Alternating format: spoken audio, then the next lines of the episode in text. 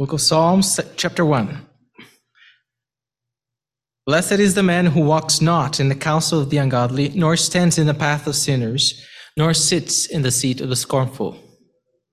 But his delight is in the law of the Lord, and in his law he meditates day and night.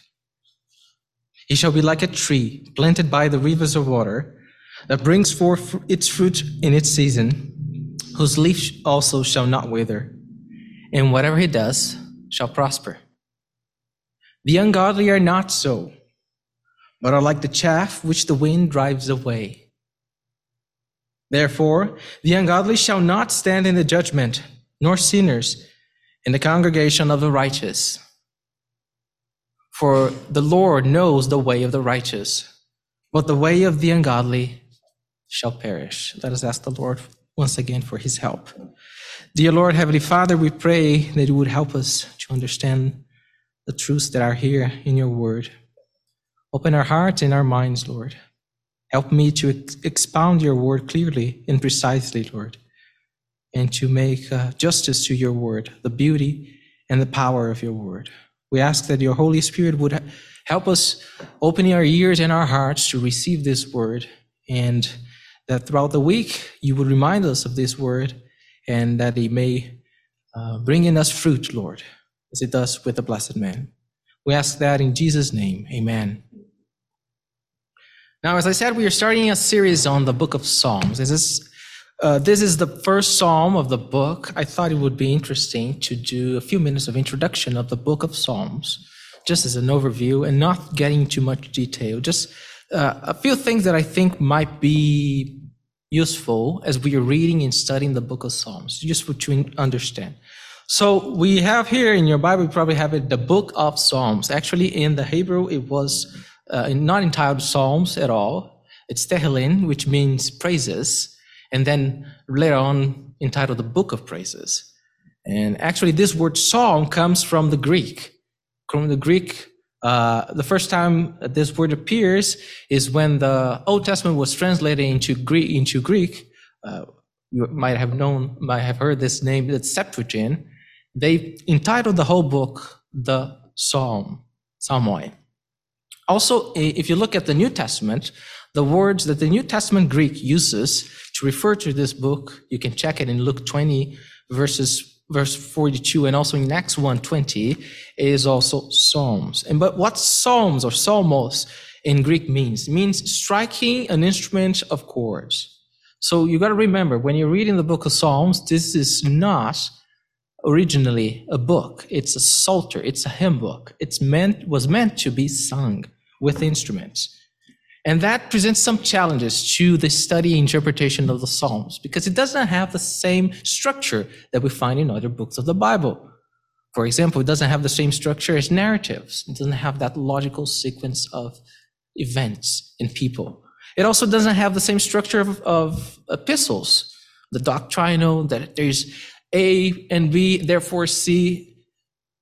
To the contrary, Psalms, they have a, a, a beauty of their own uh, the beauty of lyrics, of poetry, of exaggeration sometimes, of the use of emotion. And that's what speaks so much to Christians throughout the time, uh, is, is this, this beauty that there is in, uh, and we don't, don't have access because most of us, like me, you probably don't understand Hebrew. So we can, we have to be satisfied with what we have here. But one thing I would like to you to pay attention while we're studying the Psalms and reading the Psalms is the parallelism that Hebrew poetry tends to establish very strongly. Uh, gives you one idea in one verse or in one stanza, and then repeats that idea and adds something to it or contrasts something to it. And that helps us to understand what the psalm is talking about. With that in mind, let us turn to Psalm 1. And Psalm 1, I think we could title How to Live a Meaningful Life. Some, some of you might have a little uh, addition the editors put a, title on it: "The Way of the Righteous and the End of the Ungodly," or "The Way of the Righteous and the End of the, and the Way of the Ungodly or of the Wicked." But I think we we could think about it as how to live a meaningful life, and it's a very a very fitting introduction for the whole book of Psalms because it introduces us to some of the ideas that will be repeated throughout the Psalms. And I hope that in our study today we'll see just that, how this the themes developed here are actually in other Psalms and also in the whole Bible. Uh, now let's look at the first verse. The psalm starts with blessed. Blessed is the man, and then it gives a series of things uh, describing that man that is blessed. Now, this word blessed literally means, oh, how happy. Oh, how happy is the man, and gives a list of things describing that man. This word is used 26 times in the book of Psalms, and I think it's interesting if we could do a little bit of a, uh, an overview of that just to understand what the psalmist means by blessed. Because what we mean by blessed might not be what he means by blessed. If you read in Psalm 2, verse 12, we read that blessed are all those who put their trust in the Lord. So blessedness has to do with the relationship with the Lord. If you turn with me to Psalm 32, Psalm 32, verse 1, we read, Blessed is he whose transgression is forgiven whose sin is covered. Blessed is the man to whom the Lord does not impute iniquity, and in whose spirit there is no deceit. So not only is the blessed man blessed because of God, he's blessed also because something that God has done to him, namely forgiven his sins. If you go to Psalm 40, you don't have to go there. Psalm 40 and 4, we read that blessed is the man that makes the Lord his trust. Again, the same idea as Psalm 2. So blessedness has to do with the relationship of this particular person with God Himself.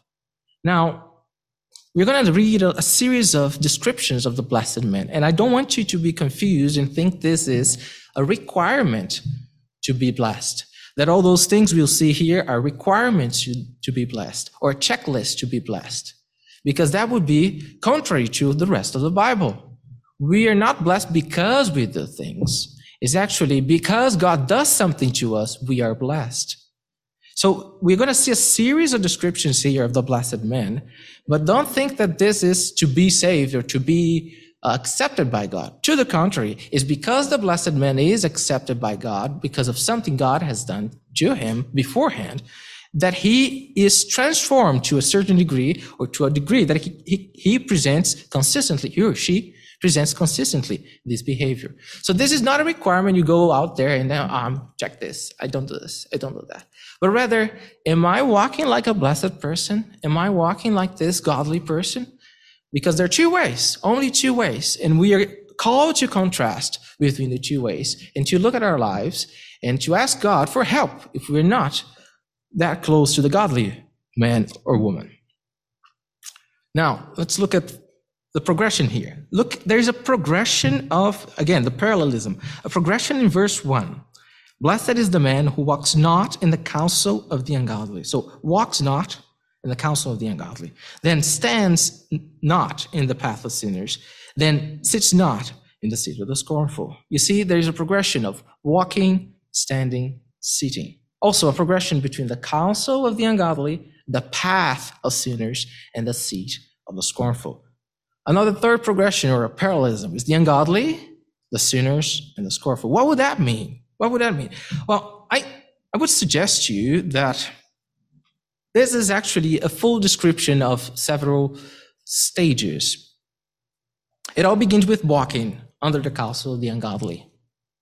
The blessed man understands that even the counsel, the advice of those that don't seek the Lord is dangerous.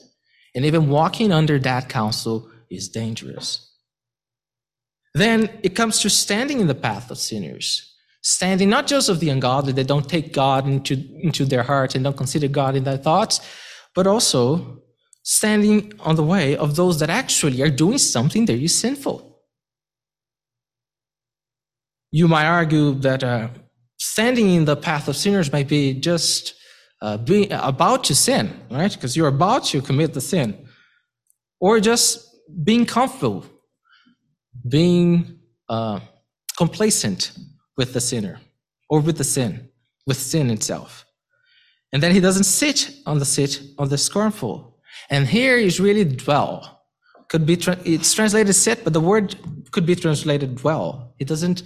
He's not comfortable. He doesn't take his seat and gets comfy with the scorn with the scornful. And those that take seat with the scornful can be called scorn, scorn, scornful or mock, mockers. We usually don't use this word in English, right? Scorn, scornful. But we understand what a mocker is. It's the same word. So he, he doesn't mock. He not only is not walking under the advice of the ungodly, he's not uh, standing in the path of sinners, but he's not also sitting among the ones that mock God. So this is his behavior. We're, we're going to contrast three things in the life of the godly and three things in the life of the ungodly. We just saw the behavior of the godly person. We'll see the delight of the godly person and the life of the godly person. And we'll see also the behavior of the ungodly, the life, the delight of the ungodly, and the life of the ungodly. Now, let's look at verse 2. But then we have, so we have three negatives, and now we're going to have one positive, actually, two positives. But his delight is in the law of the Lord, and in his law he meditates day and night. Now, you might think this law, because we are in the Old Testament, is thinking is just referring to the Ten Commandments, the Decalogue. First seen in Exodus 20, and also you have in Deuteronomy 6. But I want to suggest to you that this, to us as Christians, under the light of the New Testament, we might take this as more than just the Ten Commandments, but also the whole Word of God. Turn to me, please, to Romans 3. Romans chapter 3. We have an interesting, uh, an interesting quotation here. So in Romans 3, starting verse 10, Paul is writing to the Romans and he makes a collage of, of a series of texts from the Old Testament. Uh, they include Psalm 14, Psalm 53, Ecclesiastes, Psalm 5, Psalm 140, Psalm 10, and Proverbs, and also Isaiah at the end. And then if you look down at verse 19 of Romans 3, he says, Now we know that whatever the law says, it says to those who are under the law, that every mouth may be stopped. And then he goes on to say, uh, to continue his argument. So he's referring to this this pack of a lot of different verses from the Old Testament, including the Psalms, and things that are not explicit, explicitly the Ten Commandments, as the law of God. Also, if you look in John 10 34, Jesus said of something, quoting from the Old Testament, that it was law. But it's actually, he was quoting Psalm 82. Psalm 82 and verse 6. You don't have to go there. We have the same thing uh, as John, the writer, say in John 15, verse 25 of the Gospel according to John. So, as Christians, we can understand that the one that delights in the law of the Lord is not that he delights only in the Ten Commandments, he delights in the whole counsel of God. And as Christians, we could understand if we are to see the blessed man in the light of the New Testament, he is the person that delights in the whole book of God, the whole book, cover to cover, Genesis to Revelation. Now, this is interesting. So, delight, right? Delight. This is his delight. It's not that he likes it. It's not that he does it often. It's not that he, he does it to fulfill or to check off uh, a checklist or to get his reading plan for the year done and then get over with that thing. He delights in it. He loves it. He seeks after it. And the consequence is that he's doing that every single day and every single night, day and night meditating. And here it's, it's very interesting that the word meditate here can, in the Hebrew, can mean moan or growl. And if you think of that day, they didn't have a book, right? They had scrolls. They had to be stored somewhere, somewhere. Not everybody had a copy of, of the, of what they had the Pentateuch in their time. Not everybody had a copy. So they would get, to gatherings where the law or the, the word of God would be read out loud and they would repeat to themselves and go home repeating, repeating, repeating until they get it, meditating on it, right? Today we have so many Bibles and so much resources. I mean, you can take a phone and bring up 10 different versions in, I don't know, 20 different languages. But we don't spend that much time with the Bible itself, right? I mean, you can carry on your arm, but not with the Bible. Saying it back to you, reading it back to you, asking the Lord to illuminate you, meditating it, growling. Now, the blessed man does this, meditates on the law of the Lord day and night, first because it's a commandment of God. So if you read Josh 1 and verse 8, God says to the Israelites, you, you gotta do this. He ordains them to meditate on the law day and night. So it's a commandment of the Lord. But he doesn't take this as a heavy burden. He does it with delight and happy. Now, turn to me to Deuteronomy 6. Deuteronomy 6. And if you look at verse 6 of Deuteronomy 6, God gives an instruction. He gives uh,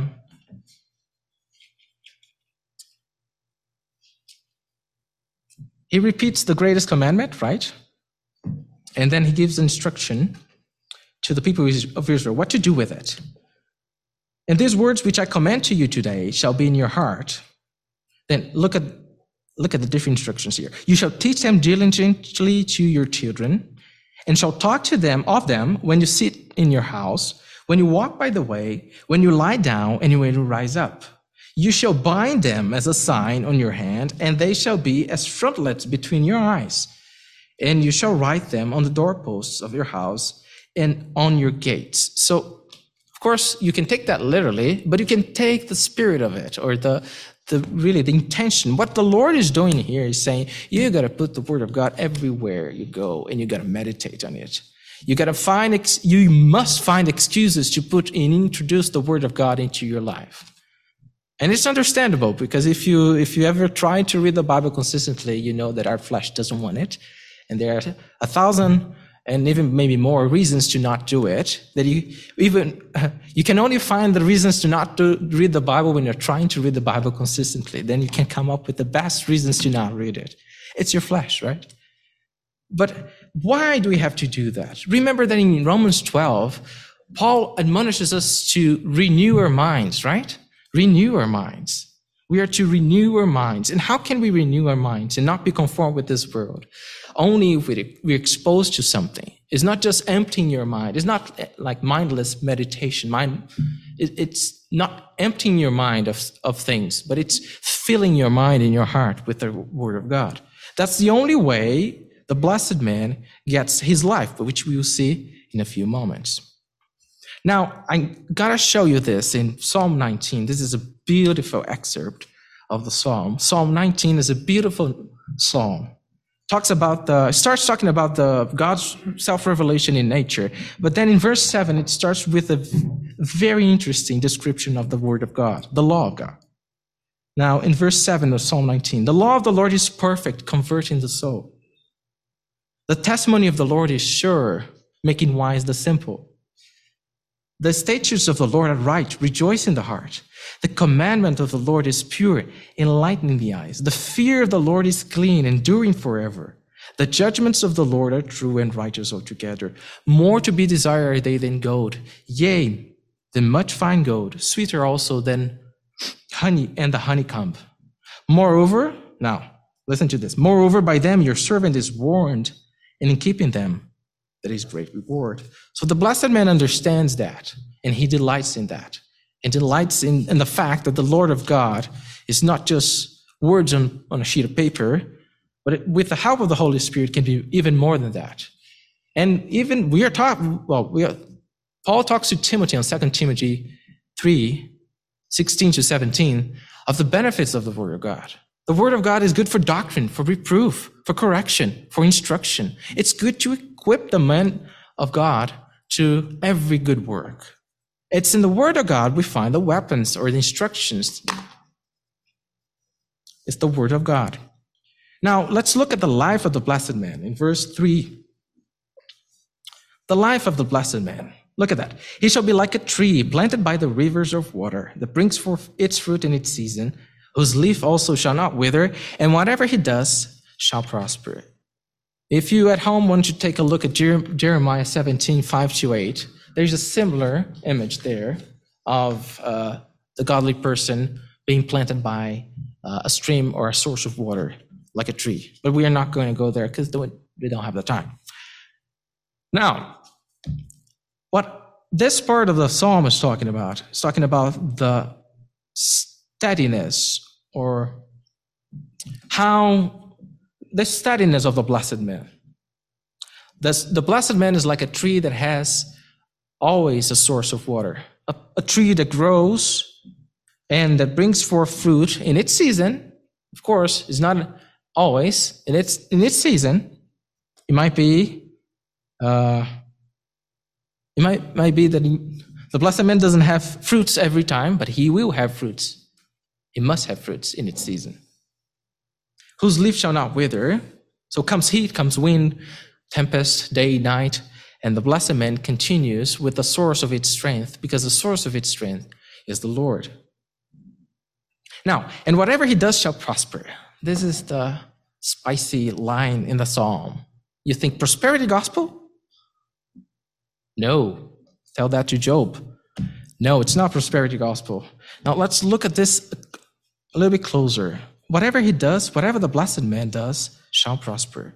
Now, I just described to you a behavior of a person that's been transformed by the word of God. A person that's been inhabited by God and with his word being transformed to think differently and to act differently. If you read in Psalm 37, in verses 23 and 24, we read that the steps of the good man, of a good man, are ordered by the Lord. So the blessed man is being guided not by himself anymore. He's being transformed to such a degree that it's no longer him that lives, in the words of Paul in Galatians. It's Christ that lives in him. Now let's look at Isaiah 55. And this is a very good one. If we're filling our hearts and our minds with the Word of God, it transforms us to a point that we do what the Word of God commands us to do. And the Word of God has such a power. Isaiah 55, verse 10 and 11. For as the rain comes down, here's again the water and the agriculture um, illustration here. For as the rain comes down and the snow from heaven, and do not return there, but water the earth and make it bring forth and bud, that it may give seed to the sower and bread to the eater, so shall my word be that goes forth from my mouth. It shall not return to me void, but it shall accomplish what it please, and it shall prosper in the thing for which I sent it. So God is saying that his word shall not come empty. It will produce the result that it's meant to produce. Well, the blessed man meditates in the word of God day and night. It's no surprise that the blessed man now, it's doing what the word of God commands him to do. The blessed man now is on God's side. And whatever he does shall prosper, of course. Because what he's doing now is not his will, it's the will of God. And if we do the will of God, whatever we do won't come to, to nothing. It will endure. It will have eternal fruit. Now, let's compare that to the ungodly man in verse 4. The ungodly are not so, but are like the chaff which the wind drives away. And here you have a big contrast. So the ungodly are not so. You just read one, verses 1 and 2, 3, and negate everything you read. That's the ungodly. So the ungodly, they walk in the counsel of the ungodly. Of course, the ungodly. They stand in the path of sinners. Of course, they are ungodly. They sit in the seat of the scornful. Of course, they are ungodly. They, they don't delight in the law of the Lord. They don't meditate in the law of the Lord day and night because they are ungodly. So their life is different from the blessed man. Their desires are different from the blessed man. And therefore, they are not like a tree planted by the rivers of water. In fact, they're like the chaff, which the only use for the chaff when you are done uh, threshing the wheat is to let the wind blow it away, and then you gather it in a corner and put fire on it. So that's the ungodly. All his life, everything he does, his end shall be with the fire, burning. What a useless life. The ungodly are not so, but are like the chaff which the wind drive, drives away. And we have the confirmation of that, because now we have uh, the contrast of the ungodly with the godly, the contrast of their destinies in verses 5 and 6. Therefore, the ungodly shall not stand in the judgment, nor sinners in the congregation of the righteous. See, it's talking about judgment. And I, I would suggest to you this we kind of understand as the final judgment, and the congregation of the righteous as the final gathering of the righteous. So God will put them separate. He'll separate the sheep from the goats. Because right now they live together, the ungodly and the godly, the blessed man and the cursed man. They are mixed, mingled. They are they work together, they go to church together, they unfortunately some people have them in their houses. They sit on their tables with them. But God will come all of this to judgment and he'll separate the godly from the ungodly. And then when he does that, everybody will see what verse 6 is talking about. For the Lord knows the way of the righteous, but the way of the ungodly shall perish. The way of the righteous. The Lord knows the way of the righteous. Jesus says that he knows his sheep in John 10. But if you turn to Matthew 7, and I do ask you to indulge with this last verse, Matthew 7, we have actually the picture of what is to know. We usually understand knowing as acquaintance. Oh, yeah, I know that person. I've seen them. But to God and the Bible itself uses this language to talk about a deeper connection, more intimate connection. The connection between a married couple, right? It uses as an euphemism for the sexual, sexual intercourse. But also God uses for a different way of knowing with a different connection. Now, in Matthew 7, verse 21, we read, Not everyone who says to me, and that, that's Jesus saying, Lord, Lord, shall, shall enter the kingdom of heaven, but he who does the will of my Father in heaven. Many will say to me in that day, Lord, Lord, have we not prophesied in your name, cast out demons in your name, and done many wonders in your name? And then I'll declare to them, I never knew you. Depart from me, you who practice lawlessness. I mean, of course, Jesus knew them. He had knowledge of their existence because he knows everything. But he's talking about a different type of knowledge. I never knew you. You did all of that, but we didn't had a personal relationship. We didn't had a personal connection. You weren't a blessed person. You were a cursed person, even though you were doing things that appear godly. And he doesn't question their works. He doesn't say, well, everything you did was false. He doesn't question it. He doesn't question that God probably was working through them. Because in fact, God used Balaam's donkey to talk to him. And I don't think Balaam's donkey will be in heaven. But Jesus is talking about what Psalm 1 is talking about. The Lord knows the way of the righteous intimately, but the way of the ungodly shall perish. Psalm 9:17 says very clearly, the wicked, which is the same word for ungodly, shall be turned into hell. Whatever he does, will turn to nothing. Now I hope you are not in that situation. But I must say, everybody in this room and on Zoom, there are only two ways. Either you are walking and you are blessed by God because you've been forgiven by God through his son and he's working in you, or you're still a wicked person and you need to turn and repent and turn to Jesus. That's the only way. There are only two ways. And either we are getting closer to God, being drawn by Him, or we're getting farther away from God, being drawn by everything else. So today, uh, as an application, please consider these words. Blessed is the man who walks not in the counsel of the ungodly who nor stands in the path of sinners, nor sits in the seat of the scornful.